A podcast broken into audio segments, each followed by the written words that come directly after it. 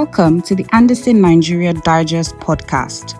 Andersen Nigeria Digest is a series of written articles which provide insights into the Nigerian government's economic and regulatory interventions and provide useful analysis for organizations and businesses. Enjoy! Hello, my name is Ruth Ojemiran. Welcome to the Andersen Digest podcast. A published article discusses on filing of transfer pricing returns on the ETP platform.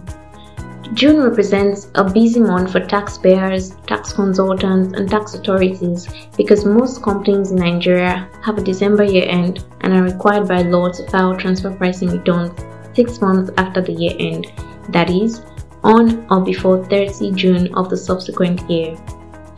The drive towards compliance before the filing deadline is largely motivated by the existence of significant penalties for late filing of transfer pricing returns with a minimum of 10 million naira. The Federal Inland Revenue Service in 2020 introduced the ETP Plat 2.0, the platform, to foster ease of filing transfer pricing returns as such, the 2021 financial year returns that are due this June have to be filed on the platform. In order to access the platform, taxpayers are required to complete an ETP access application form. The transfer pricing returns filing page of the platform contains various sections namely declaration, disclosure forms, disclosure P&L and balance sheet, TP uploads. Upon completing each section, the returns can be submitted alongside accompanying documents. The FIRS then reviews the filing and either accepts or rejects them. Regarding the platform, we have made the following observations in our article. 1. Group entities should provide different email addresses for each company to avoid delays in registration. 2 taxpayers run the risk of being levied penalties where the transfer pricing returns are now filed alongside the signed audited financial statements and the company income tax returns.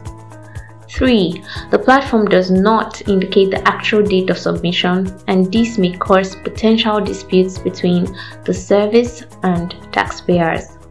In our article, we've advised that taxpayers speed up the conclusion of their statutory audit and CIT filing to facilitate a smooth filing season.